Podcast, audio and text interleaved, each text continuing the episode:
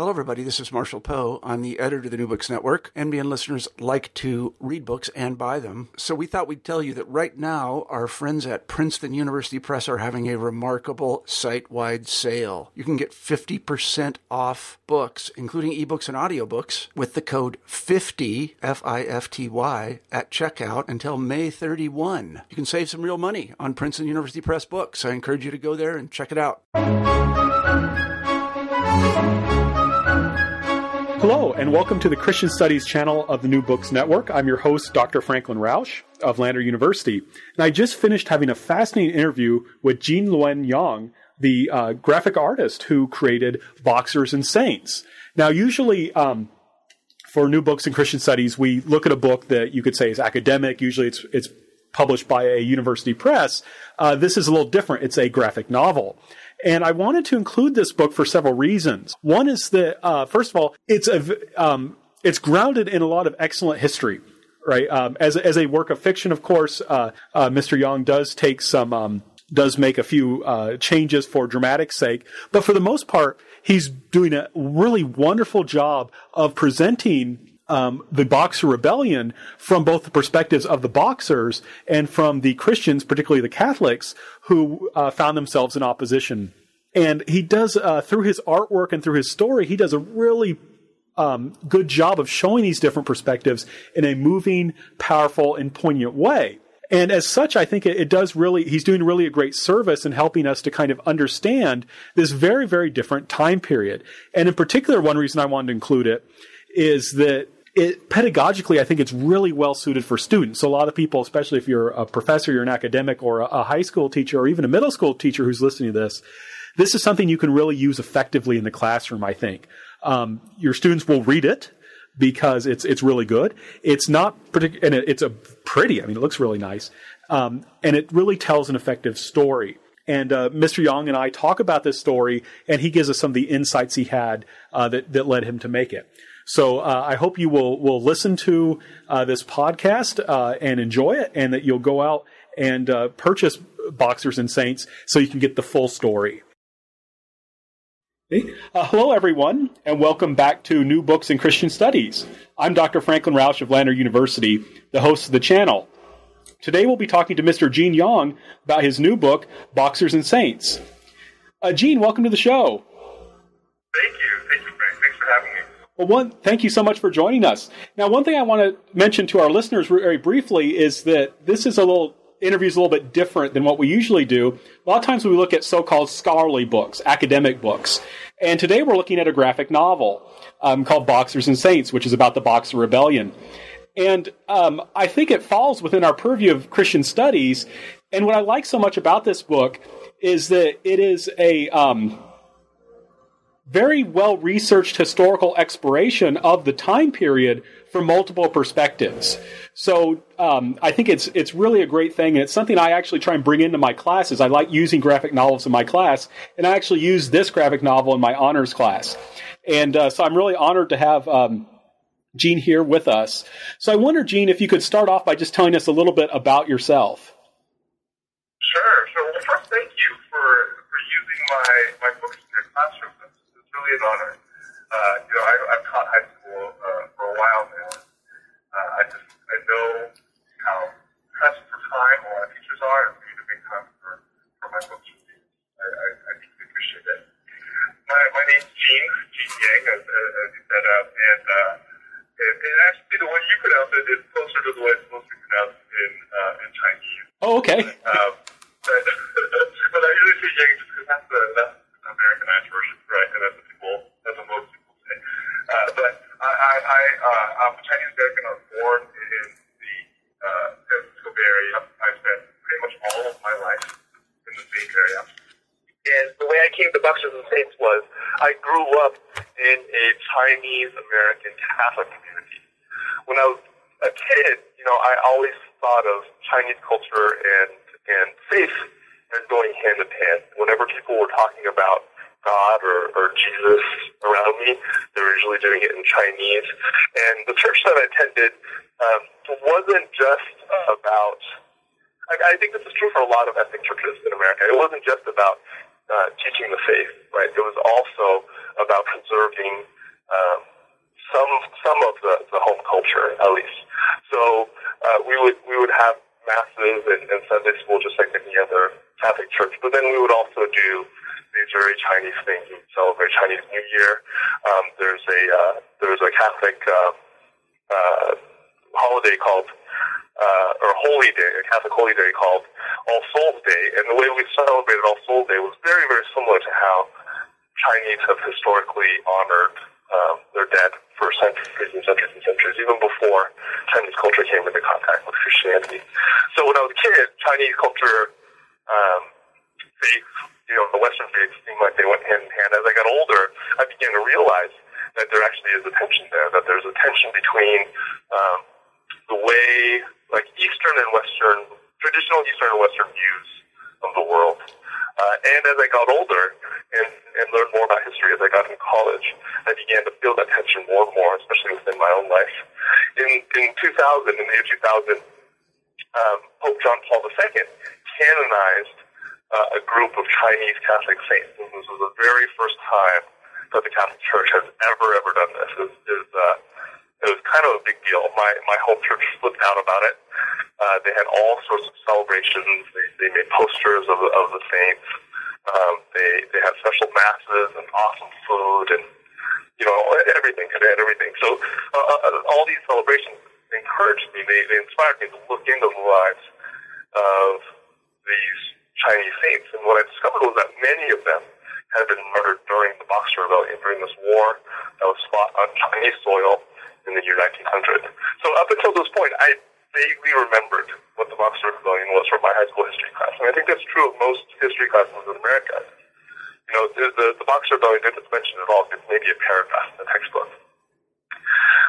But after I looked into it, you know, after I looked into this war, what I found was was really fascinating, and um, you know, it was fascinating on a, on a number of different levels. First, uh, a lot of people consider the the Boxer Rebellion um, the very first media war, meaning that it was the very first war, it was the very first conflict that people all over the globe were following on a daily basis through their newspapers. Uh, second, it's, it, people consider it a, a precursor to the two world wars because the Boxer Rebellion was really the first conflict um, that was truly global, that involved both Eastern and Western countries. Um, so, so people, it, you know, it begins right at the beginning of the 1900s, in the year 1900, and it kind of is a, a precursor, almost like a foreshadowing of everything else, all the all the other terrible things that happened in the century that follows. But for me personally, the reason why I latched onto it was that I saw within this conflict a mirroring of that conflict that I've felt in my own life. You know, that, that conflict between Eastern and Western ways of, of thinking. The two sides of the Boxer Rebellion, on one side it was the European soldiers, European missionaries, the Japanese, and the Chinese Christians. And on the other side it was this uh, ragtag army of these poor teenagers, most of them were men. Um, there, there were, you know, um, boys from 14 to maybe men in their early 20s. And these men were supposed to be farmers. They, they grew up in farming communities in China, but it, it, all of the crops had died. China had, had just gone through a series of devastating droughts. So their, their outlook on life was really bleak. They had really short life expectancies. They're mostly uneducated, mostly illiterate. Uh, and they're really angry too. They're really angry that the Europeans had come into China and established uh, multiple communities within China.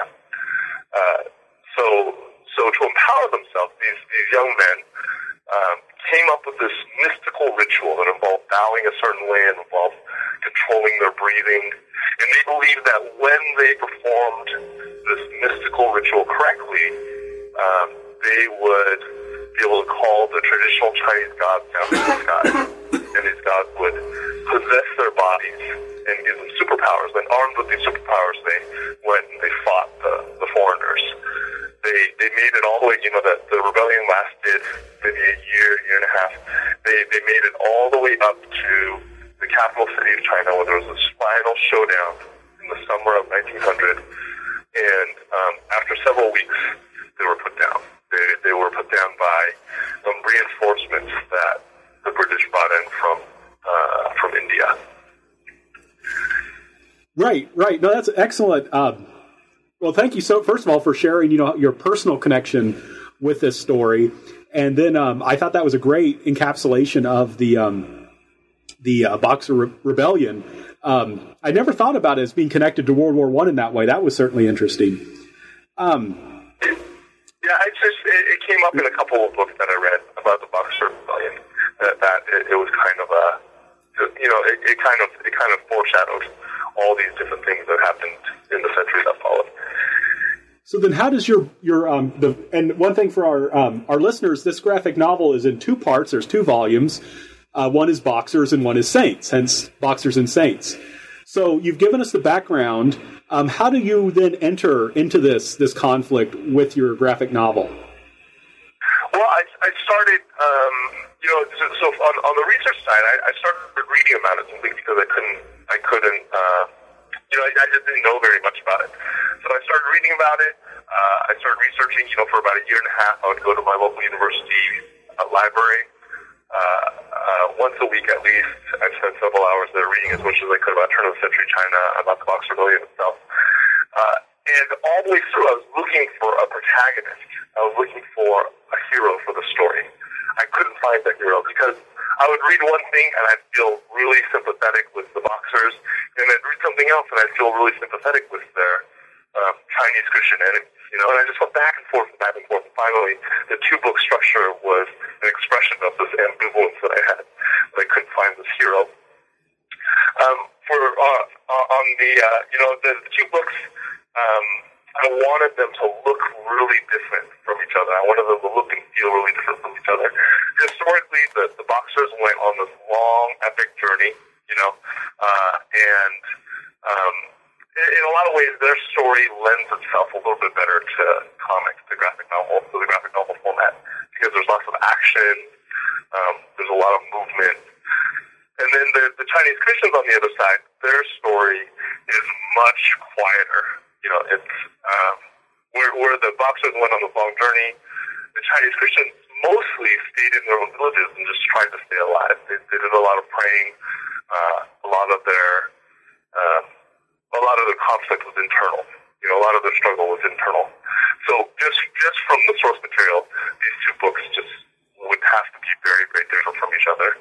Uh, and, and in the end, what I like to do when I write is I like to have a motivating question for each book.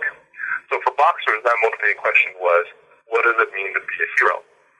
Um, and, and because that was that was sort of the the thing that tied everything together, I wanted to pull visually from heroic storytelling traditions, from things like American superhero comics or, or Chinese opera or Chinese war epics. And in each of those media, um, there's a lot of color, there's a lot of blood, there's a lot of violence and action. Uh, and and for for Chinese, I don't know if you've ever seen a Chinese war epic. Have you ever seen one like a like a movie? Oh yes, yes. My yes. favorite is this one. Called, oh, you have okay, great. My favorite is this one called uh, "The Emperor and the Assassin." Okay, I've heard of it. Um, yeah, it's great. It's a great movie. Uh, but um, but Chinese war epics are always super long, full of color and blood, and really really sad at the end. So that's what I wanted the boxers to do, like super long, full of color and blood, really, really sad at the end. On, on the other side, um, for, for Saints, you know, I, I thought that the motivating question ought to be, what does it mean to be a saint? So uh, I, I thought about this for a while, and I realized that no matter what religious tradition you come from, sainthood, like holiness, is always tied with this idea of humility. Uh, and uh, on both the East and the West, right? But, uh, any any world religious tradition, there'll be this link between humility and holiness. So I wanted the second book to just feel much more humble than the first in every way possible. That's why it's shorter. That's why the color palette is much more limited. I had even argued with my publisher to put it on cheaper paper. I wanted the outside to feel like cardboard and the inside to feel like newsprint. They were not into that idea at all. so we didn't end up we didn't end up doing it. And I think um, I, I think in the end it was it was a better decision not to do it because the book would have fallen apart a lot easier. But um, and, and then the scope of the story too is, is much more limited. You know, the the boxer in boxers, the characters go all over the place, and Saints mostly action takes place in, in these two different villages. Right. Well, that's one thing. My I, I were, I'm colorblind, so I didn't pick this up, but my students picked up very well this difference you're describing here about how Saints, or I'm sorry, boxers is so colorful, whereas Saints is a little, it's a little more gray in areas, uh, a little more monochrome. Yeah, yeah yeah. I, for for Saints for the color, I um, you know, I didn't do any of the color. I I worked with this amazingly talented cartoonist named Lark Pien. She's a, a good friend of mine, and she also uh, writes and draws her own comics. But because she's such a good friend, she agreed to uh, she's she's agreed to color a few of my comics. She did American Born Chinese for me, and she did Boxers and Saints. So we worked together on a palette, and she was the one that chose the colors. But what, what we what we looked at for Saints was um, we we looked to sources that I felt like were more humble, you know, uh, than the superhero comics. American independent comics. We looked at a lot of American independent comics, and a lot of American independent comics will use this very limited color palette, so that when you're reading them, it's almost it gives you the feel of like reading somebody's diary. You, they, they use this very um, they use very limited palettes as a way of building intimacy between the book and its reader. Right. Right. Well, that's very interesting about then how this all kind of came together. And so, kind of, if I can go back, you had this question for boxers: What does it mean to be a hero? And the difficulty in finding a hero. But you did come up with a protagonist, right? Little Bao. Um, I wonder Yeah. if you could tell us a little more about him. Sure. Uh, So both of the protagonists are fictional characters. Um, I do have, have some historical figures in each volume, but, but the main characters are fictional. The Box Rebellion um, began among the poor of China. And, and just like so much of the history of the poor, it, it just wasn't very well documented. Uh, you know, nobody really knows for sure how the Boxer Rebellion began because nobody was writing about them until they got into the major cities of China and came into contact with the Chinese who were in power and, and the Europeans. Um, I read this book called Origins of the Boxer Uprising, which gave, gave several theories of how the Boxer Rebellion might have began. Talked about the Boxer Rebellion's link with all these different spiritual groups that were kind of roaming the, the Chinese countryside at the time. Uh, and I took uh, bits and pieces from all those theories and I used it to construct uh, a fictional life uh, timeline, you know, for, for Little Bao, for, for a fictional character. So Little Bao's life kind of pulls from a lot of those theories that I read in that book. Right? No. Is, Uh, oh, go ahead. Oh, I was just going to say, as I read your the the, the um, was reading the, your graphic novel the first time, I said this sounds a lot like um, History in Three Keys and the Origins, and I looked back to your bibliography, and sure enough, Oh, yeah, yeah, yeah. I really like that book too. I, I think, um, I think that you know, from that book, I, I learned that it, it, it, it, that book was all about perspective, right? About historical perspective and how different, just taking on, putting on a different set of lenses will make history look very, very different. right. So, um, and that was I'm sorry. One, one thing that I, I did want to mention to our readers because you you talked about or our listeners you you'd mentioned earlier about the artwork was it's really difficult as a historian to describe um, what the boxers believed and the kind of um, folk religion and this idea of spirit possession and the importance of operas and this connection between the divine and operas in China. And one thing I loved about especially the, the volume on boxers was you captured that so well um, in how you start with Little Bao. And then can you tell us um, how does he come into contact then with, with Chinese opera and with the divine? Well, this is this is something that I read about was that you know the the, the boxers had that belief that they could call down these these traditional gods uh, from from the heavens and the gods would possess them. Uh, as a lifelong comic book geek, you know, I started reading comics when I was in fifth grade. What I immediately thought of was Shazam. It really felt like ancient Chinese Shazam. You know, these these these boys become heroes. Uh, and and what I read in the research was that the way they learned about because they're they're mostly illiterate, the way they learned these stories in the first place was through Chinese opera. Back then, they didn't have television, they didn't have movies, uh, they didn't have comic books. What they had were these springtime fairs every spring. Every couple of weeks, they would, they would have, uh, you know, local villages would gather together to have some kind of affair, and um, they would have these traveling entertainers go from fair to fair performing. So of all of these entertainers, the most popular ones were the actors who would perform bits and pieces of Chinese opera. They would take, you know, China has a long history of opera, the long tradition, and, and the, you know, it's it's it's very well developed with a very specific style of music, with a very specific style of dress. And these acting troupes wouldn't perform entire operas; they would just perform like the most exciting pieces. It was almost like it was almost like YouTube, you know, Right. just, get the, just get the best parts. So that's how that's how these young men learned about their heroes. Um, and, and as a lifetime comic book geek, I immediately saw parallel between that and and, and like and like my people, you know, and, and a modern day comic book reader. So these young men, they watch their heroes up on the stage, and they want to become their heroes, just like just like we do. Like when, when we, you know, uh, today when we watch our heroes on the screen, a lot of us have that impulse that we want to become our heroes. So what do we do? We we make fancy costumes, we walk around comic book conventions, cosplaying. But for them, you know, it was, it was a much more intense thing. They they uh, they saw on the stage who they wanted to be. They saw on the stage models of power, and they wanted to embody those models of power. Uh, and and and they're uh, and I think it was very understandable too why why they felt that that need to empower themselves, right? So uh, so in the in the book, um, you know, what I wanted to do in Boxers was to show visually how the uh, how these young men thought themselves, uh, how these young men saw themselves. Uh, so I actually show visual uh, transformations when when the when young men perform rituals, they actually their bodies actually turn into the bodies of gods. Yeah, and I, I thought that was so effective. Um, and I'm just thinking about this pedagogically because I'm getting ready to teach history of modern China in. Um, I'll start on Monday, and I, I think I want to get a still for, of that to put on the the, the um, screen to explain to students this is how these people saw this and this is how they understood things.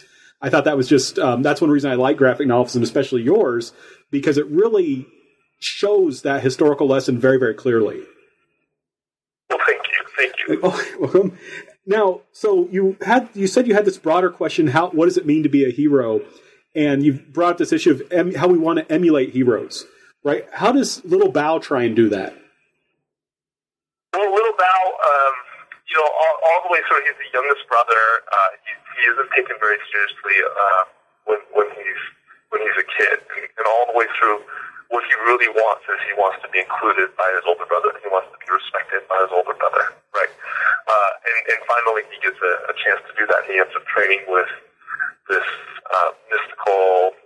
He's almost like a mystical martial arts master named uh, Master Big Belly, who is actually based on somebody I read about in, in one of my books. He's actually a semi. He's actually a semi-historical figure. Okay, Uh, but after training with uh, with Master Big Belly, um, Mal finally finally figures something out. He finally figures out how to call the Chinese gods down from the skies. He finally figures out a way to empower himself. You know, and um, and and the god who haunts him is actually the first emperor of China. Uh, I um, I, I, I thought I thought it would be appropriate. You know, part of what the Boxer Rebellion was about at that time, people were predicting, people all over the world were predicting that China was no longer going to be able to remain a unified nation. That China was going to end up breaking up into pieces, and that was in part why the Japanese and the Europeans had established, um, you know, these different communities there. It was because they were waiting for China to fall apart, and they each wanted a piece when it happened. Um, I, I just thought that it, it, it would be appropriate to bring in the first emperor of China into a story about the possibility of China falling apart because the first emperor in China was the one that put China together. Before him, China was actually these seven separate kingdoms. And he, he kind of conquered them all and, and made, made them into a nation that lasted for, for centuries and centuries. But um, but but in, in my story, at least, uh, the first emperor kind of represents uh, a temptation to a certain model of heroism um, that discounts the um, the place of compassion uh, and and uh, like like that that sort of presents heroism without any soft edges. Right. And that leads to kind of a conflict then with within Little Bao, right? Yeah, yeah, yeah. That does that does lead to a conflict with Little Bao. That, that's sort of the central conflict that he, he struggles with is is what does it mean um, to to fight for his own culture, right? What does it mean to, to defend this culture, and and where where does the culture end and the people begin? Right, because that was one thing that really struck me, and I don't know if this was intentional, and this may be me reading things into it. But when I teach world history, I always talk about with um, Emperor Shi Huangdi, you've got this, um, he's a legalist, and he hates the Confucians, and uh, he buries Yeah. them and burns their books. And it almost seemed to me, I don't know if this was intentional, but there was a conflict between Little Bao's Confucian code that said things like don't lust after women, don't steal, protect the people, and then um, of course, respect your father, who he he abandons, right? Uh, versus Yeah, yeah. this kind of legalist code of Shi Huangdi. Yeah, yeah, yeah, yeah. I mean, yeah, that was that was all. Uh, that, that was all. Yeah, that's great. That's great that you you you read that. That's awesome. Okay, well, and yeah, that, to me, to me, that's um, so. Little Bao, he um, he figures out he's or he learns how to be possessed and learns how to have this power. What what doesn't he do with it um, under the guidance of uh, of uh, Shi Huangdi? Well, he ends up he ends up starting the the Boxer Rebellion. So it, you know, in history, the Boxer Rebellion was was sort of a it, it wasn't the, the leadership of the Boxer Rebellion wasn't very centralized. It was actually a loose collection of all these different groups of, of young men. And I allude to that right when Little Bao gets into the capital city with his groups of a group of boxers, he realizes that there are all these other groups there. But what I had, the role I had him play in the book was he was the one that got the whole thing rolling. Uh, it, uh, you know, when when when after he gets possessed by the first emperor, that's that's what he does. He, he goes and gets the whole ball rolling. Right, right. And how does he? Well, how, what's his relationship with the Christians? Well, I think I think um, he sees he sees the Christians in, in the way that the traditional, like the historical boxers did, which were that they were devils. They, they sort of they represented. Um, I mean, it wasn't just evil that they represented. They really represented um, a um, a betrayal of a culture. They represented an infiltration of a of, of something foreign into uh, into Chinese culture, and and um, and and I think historically for the boxers, they saw Christianity as as something that the uh, the Europeans used to weaken the the uh, to, to weaken Ch- the Chinese, and they saw the Chinese Christians as conspirators in that weakening. Uh, they they the the boxers had a lot of these beliefs about um, male and female energy, about yin and yang, and they saw that there were, there were a bunch of rumors about about these like bizarre practices that the Christians were supposed to do behind closed doors, uh, and, and a lot of it had to do with manipulating uh, female energy Right. and and uh, and and they use they use those rumors as a way of um, maybe justifying some of the things that some of the ways in which they, they treated the Chinese Christians. Right, right. Well, and it's it's interesting that you should mention that because um, that maybe is a good segue to introduce these people, the Red Lanterns. Yeah, the Red Lanterns. The Red Lanterns are a historical group. That, that, that was something that I, I read about too. Is, is um, you know, most of the boxers were, were young men, but there was a small group of young women uh, who fought alongside the boxers, and they were they were uh, called the Red Lanterns. And historically, there were all sorts of rumors about the Red Lanterns. There was almost like, um, I mean, I, I, I think I think in a lot of cultures, in a lot of cultures, the woman is considered the other, right? And that was certainly true within boxer culture. The the female, um, the, the female, female body was very much considered the other, and in a lot of ways, it was um, both a, uh, an object of desire and an object of fear. And there were all sorts of rumors about how the Red Lanterns had special powers, like they could fly and they could breathe fire, and and they were like the strongest of of all of the boxers. So I brought some of that into my narrative as well. Right. No, that I thought that was really interesting um, there, and that fits in um, with this. Uh, your other, or one of the other main protagonists is this woman, uh, Mei Wen. Uh, Uh-huh. I wonder if you could tell us a little bit about her and her relationship with Little Bao. Well, May, Mei Wen sort of, uh, yeah, she, she, she's kind of a love interest for Little Bao, and she, um, she, you know, because she's a female character, um, I, I wanted to um, explore that dynamic, you know, that yin yang dynamic uh, with with her character, and and in the end, um, she ends up getting connected with Guan Yin, the goddess of mercy. Uh, I, I wanted a, uh, an identification between Guan Yin and uh, and, and Mei Wen. I, I think. Um, you know, I think I think you can you can you can look at culture and tradition as, as a collection of stories, and, and um, especially for for old cultures and, and old religions, there's just a lot of stories. You know, there's a lot of stories that make up that culture or that make up that religion, and often, um, uh, often I think if you if you don't look at the collection as a whole, if you only focus on a part of it, you end up it, it just ends up being an incomplete understanding of the human experience.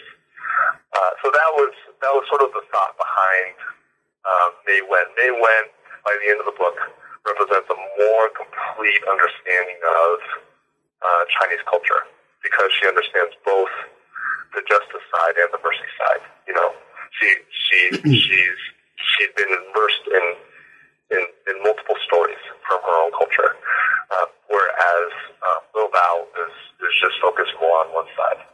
So, in that sense, is she the answer to the question, "What does it mean to be a hero"? Yeah, I think she's part of it. She's part of it. You know, um, one of the uh, yeah, she's she's definitely part of it, and, and the other part is, what you talked about is the Confucian understanding of of um, a, person's place on earth and a person's place in life. So I, I really did have uh, a Little Bao turn his back on that. I I, it, it, I think I think um you know the first emperor of China is a very controversial figure, right? Different people think very different things about him. My reading of him is that um, you know he he was in a lot of ways this really like he, he was just he was just he was a, a historical figure in the truest sense of that term. He was he really made history, you know, and he accomplished things that are almost superhuman. But at the same time, his understanding of of what it means to be human it, it just feels incomplete, you know. Uh, and and I think in a lot of ways, the boxers mirrored that incompleteness. The historical boxers mirrored that incompleteness, uh, and, and and I think you can trace it to uh, maybe an incomplete set of stories. The fact that he excised all that Confucian influence from his own culture feels like there's this big piece of what it means to be human that you are ignoring, or that you know that you're actively trying to rid yourself of. Right. Right. No, he definitely, and, he, and I always feel bad. I mean, his own mom tried to kill him. I always feel bad for him. Um, Yeah, And I- yeah, yeah, yeah. I- he, he did live a, a rough life, right? yeah. but that one thing I found particularly one of my favorite parts, and I think very well done parts in this, is on page three twelve of Boxers, um, where you have um, Little Bao, where he, he's he's in his possessed form. He looks like uh, the opera god representation of the Qin Emperor, and then he talks about how he um, had done something. I don't want to ruin it for the, our readers, but he had done something Mei Wen told him not to do and um, she sa- he says I did it for China, and then she gives her definition of China, which is what is China but a people and their stories. And I thought that was really um, interesting way of describing Chinese identity. Right. That, I mean, that's that's uh, that's sort of that's sort of what I talked about earlier. Where like where where does the culture end and the people begin? You know, it's, it seems like sometimes we try to separate this idea of culture from the people who embody it, and, and I don't know if you can. I don't know if it's good to do that. Right. One one thing that just kind of struck me about it, and this goes in because your your identity as a, a Chinese American, is that this is a Chinese identity that can work even when you're living outside of the um, territory that the um, that uh, Chinese government exercises authority over?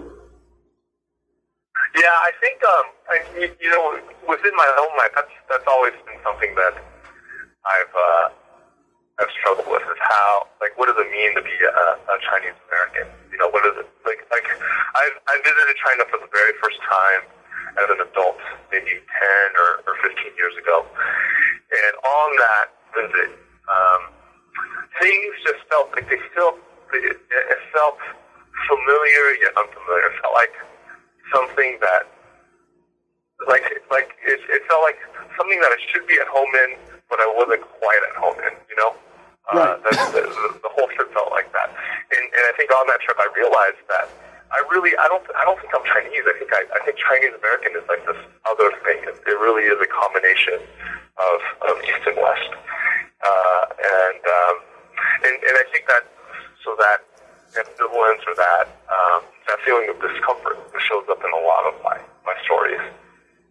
Right, right. Yeah, I've been meaning. I, I haven't had the chance yet. I really want to read the American-born Chinese. Um, so I imagine you deal deal more with that there. But I, I, thought it was interesting. That's something I brought up when I taught the class. Um, I was I was hoping that they would see. So um, let's see. Could you tell me a little bit more um, about then? And I'm trying to. This is always this is a little different from our other reviews because I don't want to give too many spoilers to our audience. Because um, uh, can you maybe tell me a little bit about this guy, Father Bey? Yeah, Father Bey. I, I, so here, here was my intention with with Father Bey was that I wanted him to come off as a complete jerk and then become more sympathetic in in, uh, Saints. Um, Father Bey, uh, in boxers at least, I wanted him to embody a, a lot of the, the negative action uh, and the and the negative mindsets that um, that I was reading about as I was reading the, uh, about the Boxer Rebellion. You know, um, a, a lot of missionaries back then, and, and what I read was especially missionaries from certain Catholic orders were just really harsh in the way they, they dealt with the Chinese. Like they would walk into Chinese villages and without establishing any any relationships, they would just go in and start smashing idols. Which seems like, you know, at least from a modern perspective, it's just seems like such a disrespectful thing to do uh, to to another culture. Uh, and, and because of these sorts of behaviors, uh, a lot of animosity developed within the Chinese against the Europeans. So I wanted I wanted Father Bey to embody a lot of that, uh, at least in the first book. In the second book, I was hoping to show uh, a different side, and I wanted to show that you know uh, his ultimately the the thing that he got wrong was that he idealized the Chinese a little bit too much. It wasn't like it wasn't like he looked down on them. It was like he over ennobled them. You know, like he, he thought of them as these ideal people.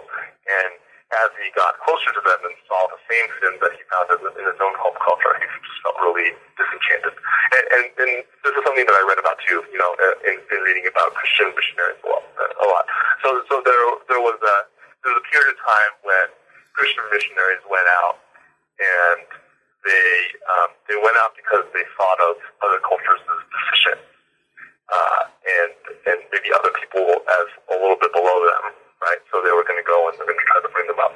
And then, uh, and then almost as like a reaction to that, I think uh, another set of Christian missionaries went out and and and they over idealized the people that they were they were trying to establish relationships with.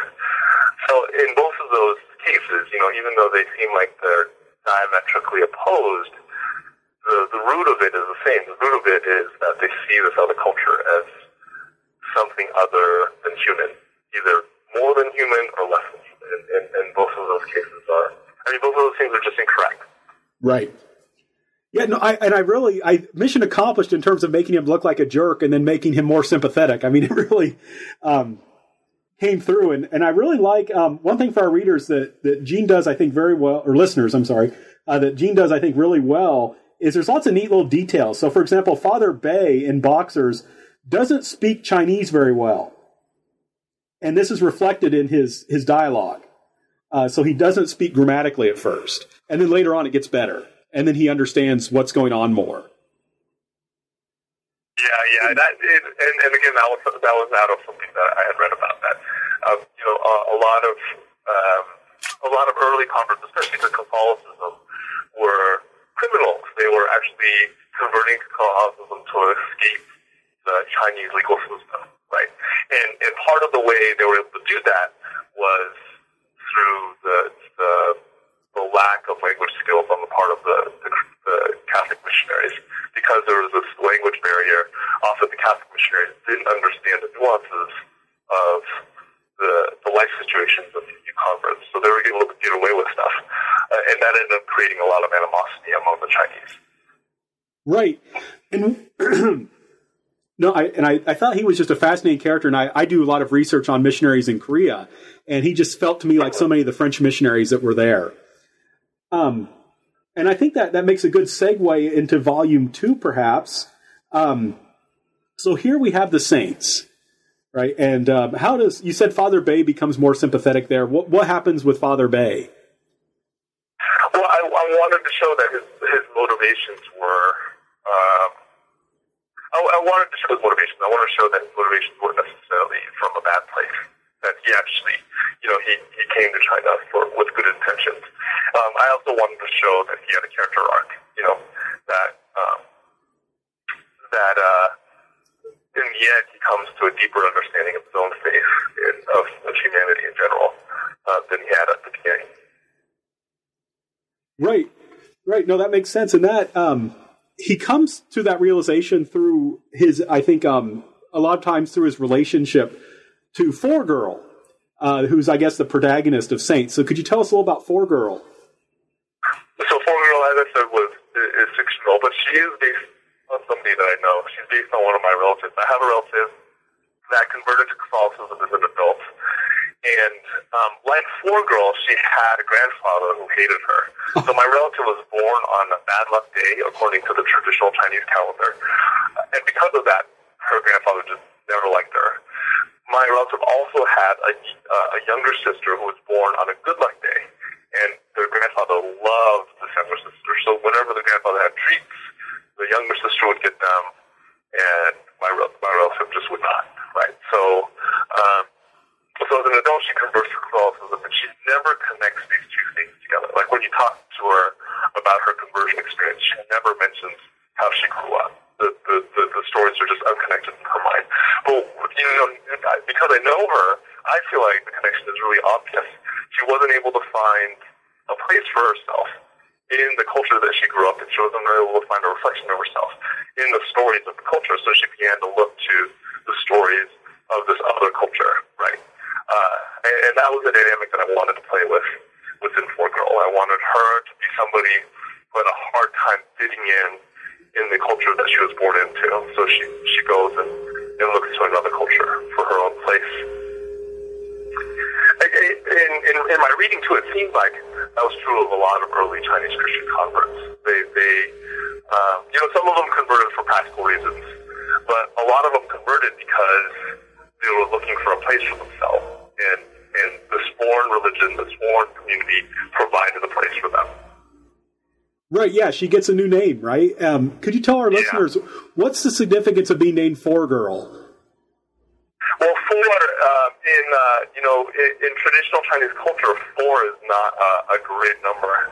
You know, we, we have lucky numbers and unlucky numbers. Nine is a lucky number, and, and four is not. Four is not a lucky number because the way you say it sounds like death. Right? Death are homonyms.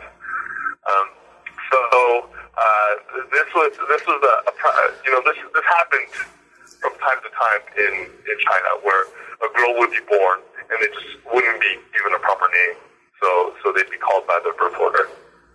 I read somewhere that I think um, Mao's first wife had a name like that, had a name that was just a number, but um, but uh, um, you know I, I don't I don't know if the motivation behind that naming convention is the same as I have in the book, but within the book, that you know, being named after her birth order was sort of a, a sign of disrespect to to Four Girl herself. Right. Like a, a sign that she just doesn't have a place, a proper place in the family. Right, right. So, and that's that's really well done, I think, in the in the graphic novel, showing how she she doesn't have this place and she desperately wants her grandfather's approval, and that then leads to her to meet a raccoon. Yeah, yeah. That, that leads her to meet a raccoon. Yeah. So I wonder if I, you, you know, in terms of why I chose the raccoon, I think I just liked, I just like raccoons. I wanted to draw a raccoon. I don't know if I had a different reason than that. No, it was great. Um, so what? But this is a special raccoon, right? What's special about it?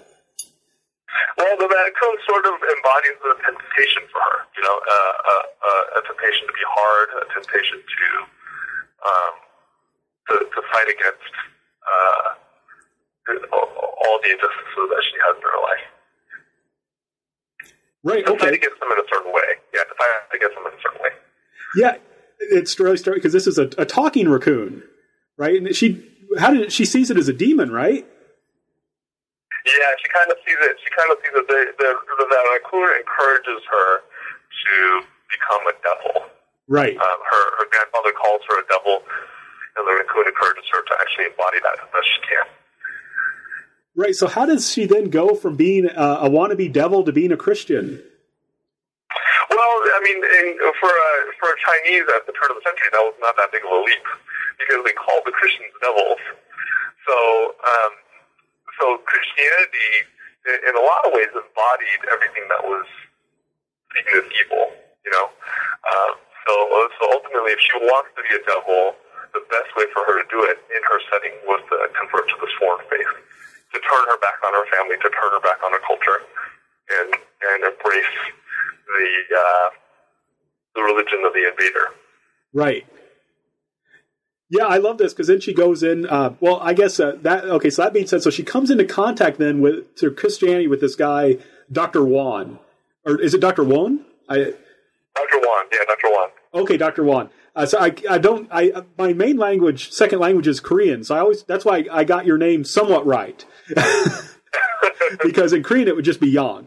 Um, Yeah. but the um, so Doctor and I want to make him Won. It should it would be Won in Korean. Um, Doctor Wan, who's he? Yeah, he, he's actually based on a historical figure. So I mentioned earlier that John Paul II canonized a group of, of Chinese Catholic saints. And, um, and, and one of the saints that he canonized is now known as Saint Mark of China. Saint Mark, uh, like Dr. Wan, was an acupuncturist. He was a lifelong Catholic. He was born into a Catholic family. Um, and he was known for seeing poor people for free. Like he would treat poor people for free, just like Dr. Wan does in the book. Uh, and um, and now for St. Mark, when he was in his 40s, he developed really bad stomach issues, and he ended up treating himself with opium.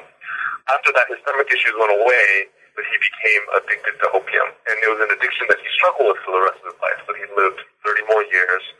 Um, all the way through, he, he kept trying to, to kick this addiction, and he just couldn't. You know, they, uh, they, they, they had a very different understanding of addiction back then than, than we do today.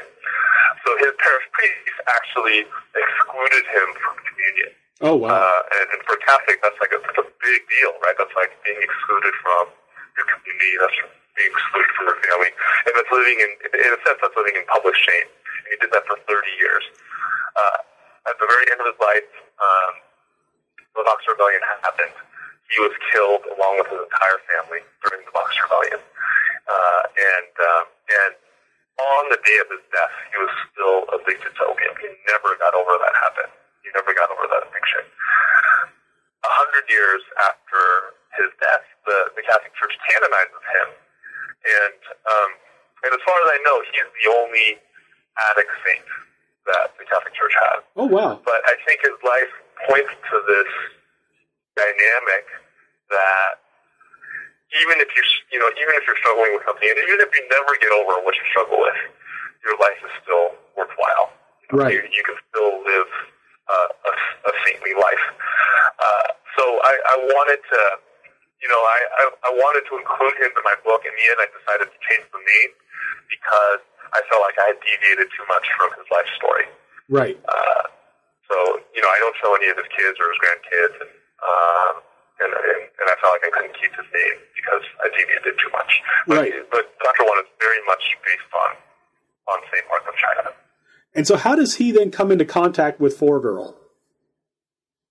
Well, he comes into contact with Four Girl because, um, like early on, Four Girl uh, develops a devil face, so she figures out a way of configuring her own face so that she looks really monstrous, and her her mother's really worried about it, so she takes Four Girl to go see an acupuncturist to go see Dr. Wan, um, and and during that visit, Four Girl learns that he's actually Christian because he has a crucifix hanging in his office later when she gets the idea that the best way for her to become a devil is to convert to the faith, she remembers that crucifix and goes back to, to see Dr. Wan to, to figure out how to complete her devil training of becoming a Christian.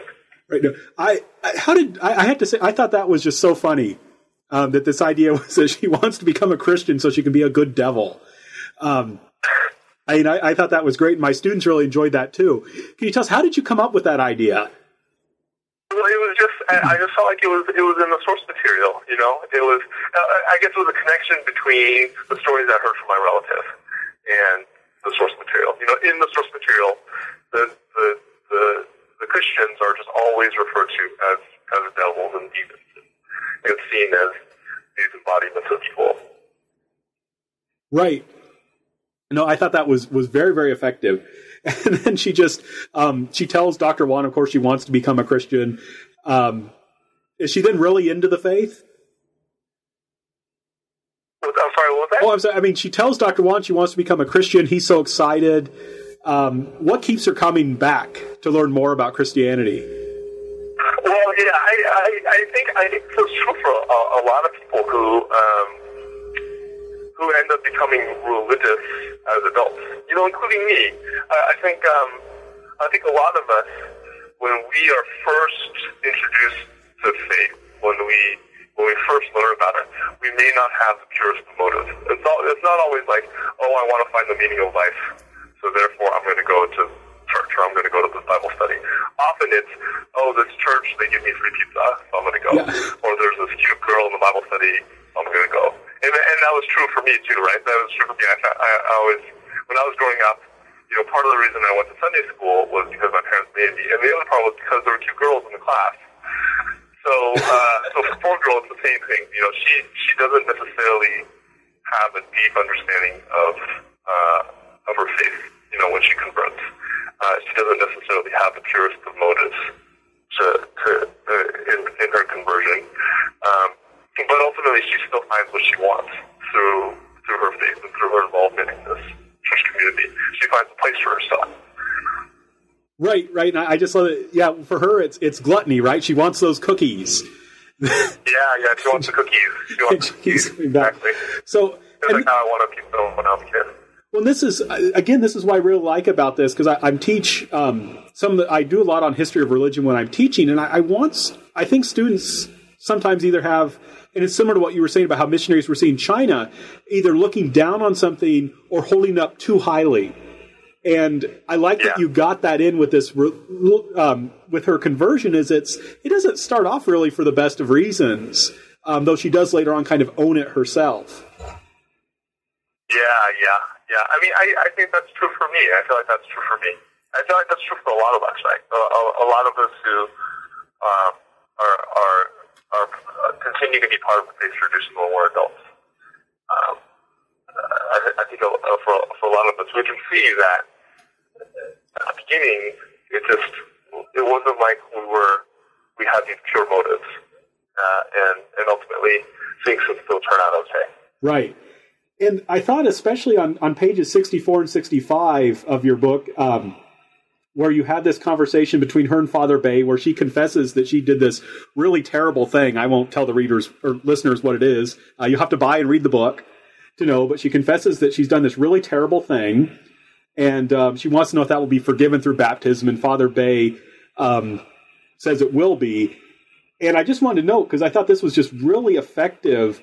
Um, in the terms of the art, how her facial expression changes and how she skips away and is very happy about this. Um, and uh, I just wanted to mark that as something I thought was really an effective scene.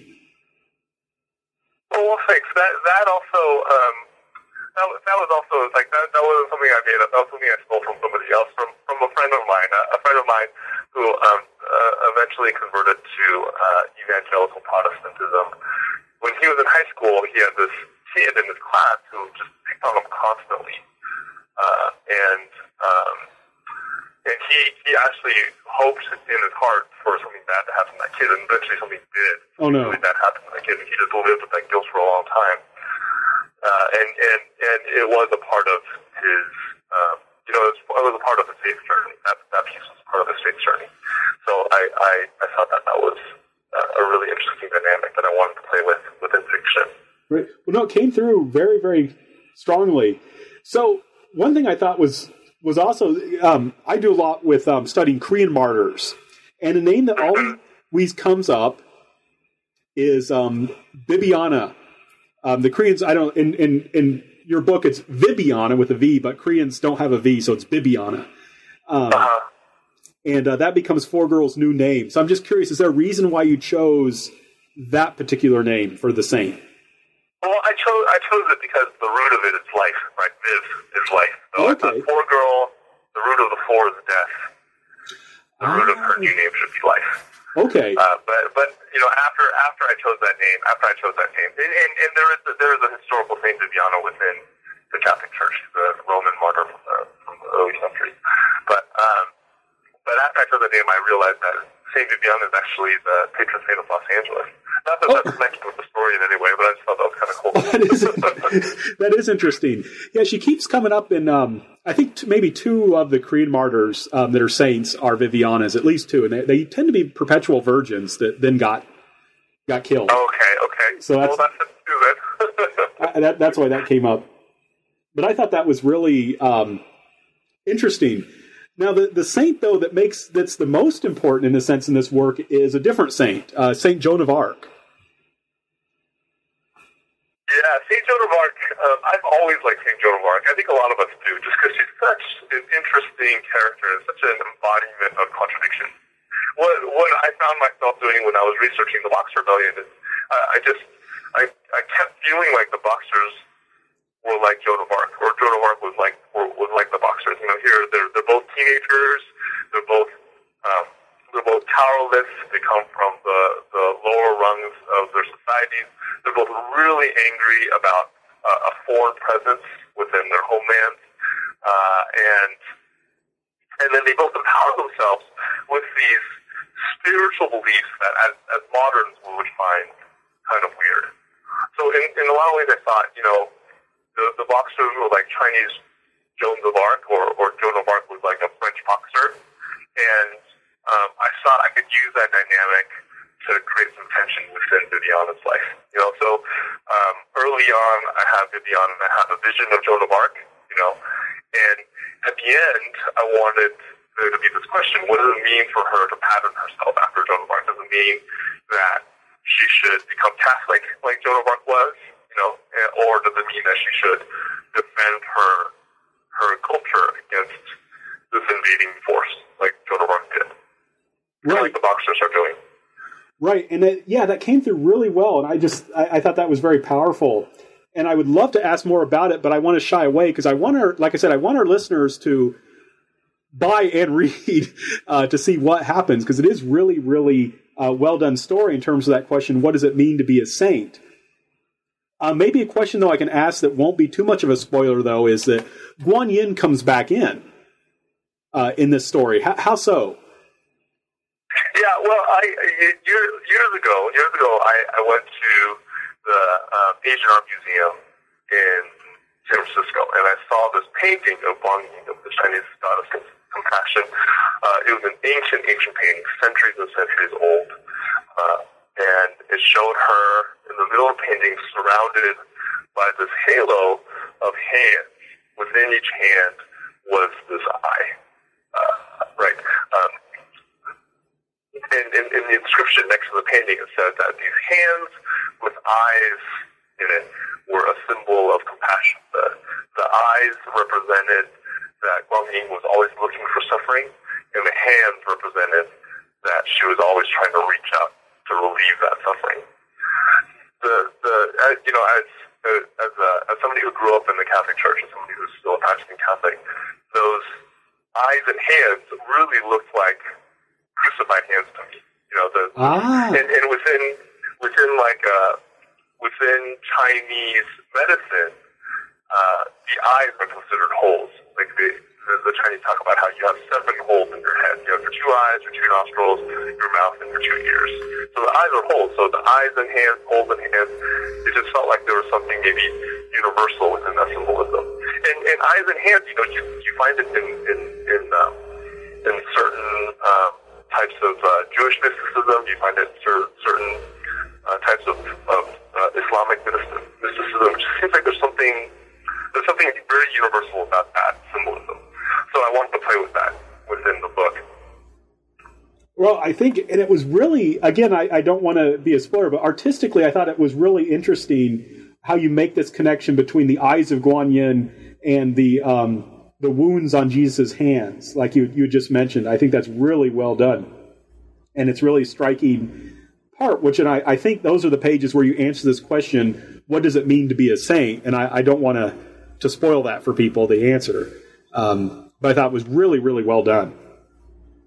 Well, thank you, thank you. one thing if i could add um, one thing if i could i wanted to share something from my class uh, to see if i could get your reaction. Um, the, the class i taught was called popular culture in east asia. And um, we read um, a uh, couple we read several different manga. Uh, we read akira and we read um, azumanga daioh um, Ak- Ak- Akira is a Japanese action manga.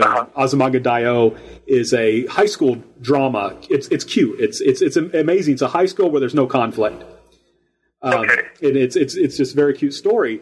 And what was interesting was, um, and are you familiar with either of these two titles? Uh, I, I I watched the Akira movie. I've read a few of the Akira volumes. I haven't read anything from the other Okay. Well, well, one thing that was really striking was we were we read your book last in, in my class, and the students liked it the most of the of the three graphic novels. They liked this one the best. And one thing that struck me was that when they described why they liked it, one thing they said was that we could understand it much better. Um, it just made narratively, it just made more sense to them than than the others. So that to me, on one side, that seemed to me then it was okay. Well, this is all my all, my- students except for, or actually three of my all my students were from the West, except was except for one who was um, originally from India. But they all were very cons- comfortable, I think, with more of a, I guess you could say, a Western style narrative. At the same time, though, it struck me that in your book, these are where the characters look the most Asian, right? Akira doesn't. It does. No one looks particularly Asian. Yeah, yeah. It's a it's a it's a stylistic thing that that was developed in China. Though the explanation, I'm sorry, in, in Japan, um, the explanation I've heard is that you know the the most probably arguably the most influential manga artist, the influential manga cartoonist is a guy named Osamu Tezuka. Right. He's most well known as the the creator of Astro Boy, and um, he was a huge Disney fan. So he thought that the appeal of Disney characters rested in their eyes, that they had such big, expressive eyes. So he started doing that with his own characters. That's why Astro Boy has these giant eyes. And, and, and the, the artists that he influenced, the artists that came in the generations after him, kind of took that idea and ran with it. And, and you end up getting, you know, there's some Japanese cartoons where the, the characters' eyes are like bigger than their heads, you know? Right, yes, They yes. take up like two thirds of the head. but but it's a it's it's sort of a stylistic thing. And, and what I've read, from my understanding, is that you know, um, even though the faces are incredibly stylized and, and cartoonified, um, those characters are still Japanese. Oh, right, right, didn't Even Sailor Moon with her blonde hair is still just it's still seen as Japanese. right, right. I just thought that was. I don't know. There was just something that kind of struck me as very interesting about that was that. Um, but yeah, thank you for your explanation. That makes a lot of sense. So um, we've taken up a lot of your time. So I'd like to ask you then our, our traditional last um, question on New Books Network. What are you working on now? Well, I got a couple of projects coming up. Number one is I work on uh, comics for the Avatar: The Last Airbender uh, series. Avatar: The Last Airbender was a cartoon that showed on Nickelodeon from 2005 to 2008. Uh, Nickelodeon licensed the property to Dark Horse Comics, who is continuing the the adventures in, in comic book form. I've been working with them for uh, two, three years now, and, and we have another three volumes coming out in 2015. The second project that I'm working on is called Secret Coders. I'm really excited about this. It's, uh, I'm, I'm working on it with a really talented cartoonist named Mike Holmes. I'm doing the writing and he's doing the art. Uh, and this is my first explicitly educational comic. Oh. It's all about computer coding. I was a computer science major. I taught computer science for over a decade.